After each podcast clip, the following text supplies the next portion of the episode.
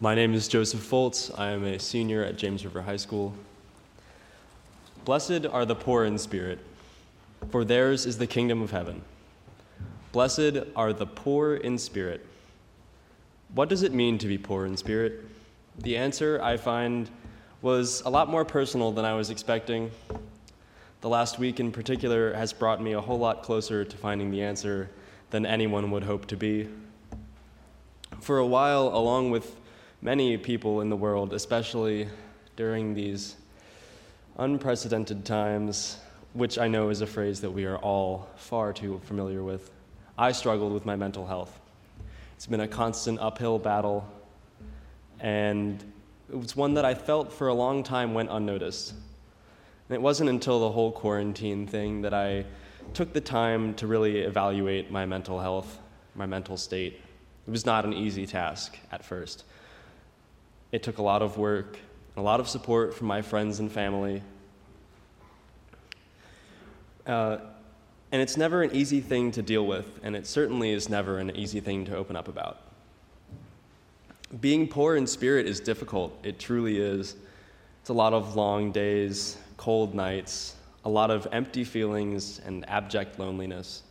It seems like an odd thing to feel blessed about. But in truth, the Gospel of Matthew hits the nail on the head. Blessed are the poor in spirit, for theirs is the kingdom of heaven. In truth, I don't think that applies to me, at least not in a literal sense, as I stand here before you, very much not in heaven.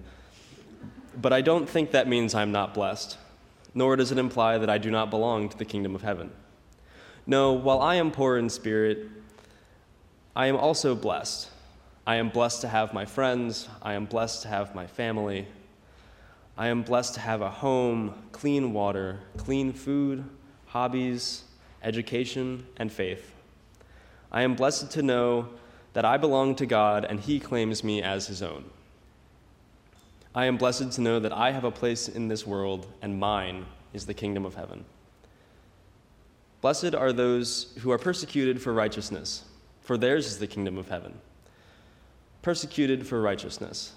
This is another one of the Beatitudes that caught my eye, and upon reading it, on a superficial level, it seems that Jesus was talking about the Romans, but they haven't really been around for a while, so I, when I went to reflect on this passage, I had to dig a little deeper. I thought about what it means to be righteousness, or be righteous. Righteousness can be defined as morally justifiable or virtuous, but those are just words and they're super subjective, so yet again, we've got to look deeper. Being righteous, at least in my eyes, is to be who you are called to be accepting the way you were created, and accepting that you would be loved unconditionally by God no matter who you are, because God made you that way. Accepting who you are as God intended you to be is, to me, a virtue, a state of enlightenment, acceptance, comfort, and purpose. It is also a promise, a promise made to you that you are loved and the kingdom of heaven is yours. It is also a promise made to God that you will be who you were created to be you will have moments where you are poor in spirit, moments where you are persecuted for righteousness, moments where you are meek, moments where you mourn, moments where you are merciful, moments where you are a peacemaker, moments where you are pure in heart, moments where you are hungry and thirsty. This promise goes both ways. You promise to be who you were created to be, and in turn, God promises you that you will inherit the earth that you will be comforted, you will be filled, you will be shown mercy. God promises that you will receive the kingdom of heaven. This is a comfort. This is God's way of telling you that no matter how dark or cold or alone you might feel, you have a purpose, you have a calling, and you have a promise. You are never alone, and you are called by God to know this. I think apathy is one of the worst qualities one can possess. Apathy is definitionally a lack of interest or care in a certain issue or event. The apathetics will stand by and observe as issues play out, and people suffer. It is one of the greatest moral weaknesses. Yet, it is also an insurmountable strength. By being apathetic, one can defend themselves from the hardship that is caring about the world around them.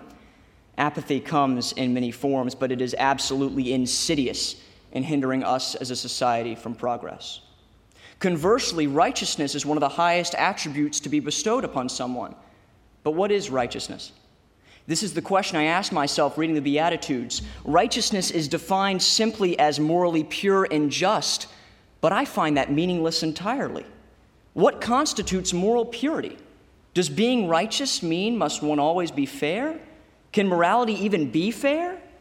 My mind spiraled as I began to wonder why such a simple concept was so impossible to fully grasp. I fully believe morality is subjective. No two people are going to believe the exact same things are right and wrong. Sure, we can all collectively agree that murder is wrong. It did make sixth place on the list of commandments. However, all media we are exposed to points us in the opposite direction. Every movie, TV show, book, song, literally every piece of media you will encounter will posit that murdering the evil is righteous. Our cultural zeitgeist is centered around moral rules that we may not necessarily agree with, yet, so rarely do you see anyone asking the complex questions, hoping for any form of progress. So, how are we supposed to solve this moral quandary? Now I know I'm losing some of you. That's the problem. These issues are scary to think about. It's scary to question one's moral compass. It's scary to care about what's right and wrong. It's scary to care about politics and war and disease and women's issues and LGBTQ rights and famine and poverty and all of the numerous problems that plague our world. But no matter what we do, we cannot fall into apathy. If we grow apathetic, these problems will never be solved. If we are unable to care about fixing the issues of the world, we are no better than the monsters causing them. Apathy is the enemy of righteousness.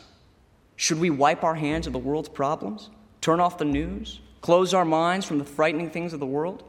We can never be righteous. We find guidance for this in the Beatitudes. Blessed are those who hunger and thirst for righteousness, for they will be filled. Blessed are those who persecute, who are persecuted because of righteousness, for theirs is the kingdom of heaven. I believe that righteousness is not being moral or just. I believe righteousness is being able to care about what could be moral or just. Too often we see people resigning themselves from moral and political issues because they see it as taking the high road. These people turn their backs and believe the solution to the problem they see in front of them is too messy or too risky or too scary. So, apathy is an easy way out, a safety mechanism, the high road we see so many people take. But I could not disagree more. There is no lower road than apathy. I don't mean to fearmonger or moral, or moral police. I just abstract a clear conclusion from the teachings of Jesus. You must go out of your way to help those in need and make the world a better place. Here's a small anecdote elaborating on that idea. During the most recent gubernatorial election, I volunteered to canvass for Terry McAuliffe and my local delegate, one of my local delegates, Rodney Willett. Me and two of my friends, Thomas and Dennis, drove around this small suburb right near Libbie Avenue. We drove and walked through the rain for a little over six hours, knocked on dozens of houses. However, we encountered a seriously demotivating issue. Only about one third of people answered the door, and even a smaller minority of that group supported Terry McAuliffe. Oftentimes, residents would be home, see we were carrying political paraphernalia, and simply lock their doors. Many of these people lock their doors looking directly at me. This is a pure representation of apathy. It is the opposite of righteousness. Now, I could go on a long tangent about how that gubernatorial election single handedly set Virginia back five to 10 years. However, I think the more important issue is that a large portion of the doors we knocked on, people were too lazy, too afraid, too fearful, too apathetic to start a discussion. So I ask you no matter where you stand on major issues, it is imperative that you don't grow apathetic to those issues, because then we will never progress. So I ask you to go out into the world and ask the hard questions, have those tough discussions, embody the righteousness I think Jesus called for us to reach, and truly care about those around you. Hide it under a bushel? No, I'm gonna let it shine. This little light of mine, let it shine. That song brings back many memories. One of the most memorable times singing this song was at Massanetta Springs. It was a sunny Thursday morning. I was awakened by the bright sun and the sounds of birds chirping. Every morning after breakfast, we would have our daily devotions. I remember sitting next to a friend I made at the morning devotions. She was my roommate. We met that Thursday, yet it felt like we've known each other for years. We rocked back and forth while letting our light shine during our morning devotions, enjoying the sounds of the guitarist strokes, hearing the different voices sing together in harmony, and just enjoying each other's companies. As Christians, we are encouraged to let our light shine in our communities. But what exactly does it mean to let our light shine? How can we let our light shine? I often ponder upon this topic, especially since I will be going off to a university next semester. I ask myself, what was I called to do? What do I want to major in? What are my plans after college? How can I let my light shine throughout this process? I know I'm not alone. We are all trying to figure out how to let our light shine. For example, my light may shine differently in college than it does here in Richmond. In that same way, people may shine their light differently when they move to a new city, get a new job, or are just trying to navigate through a new space. Our light shines during different seasons of our lives. I am able to choose where I want my light to shine. The world is very dark and it is very easy to become lost in the darkness. As a high school student, I see darkness and the pressure on young girls to conform to a certain body image. Social media is also a strong influence. It leads many people to believe they have to do certain things or take part in certain activities to be considered cool or feel accepted. Even if it means going against their morals, these pressures are not only faced by high schoolers.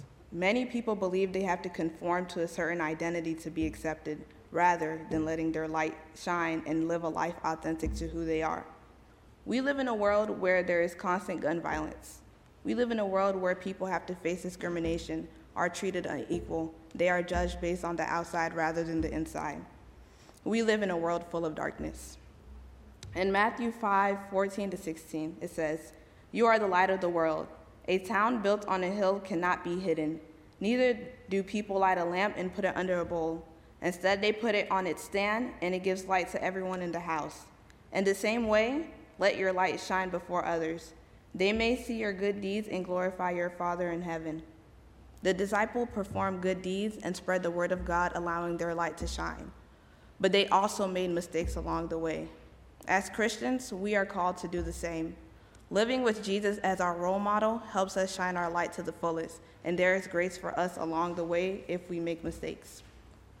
The hope is that God shines our light for us to focus on love.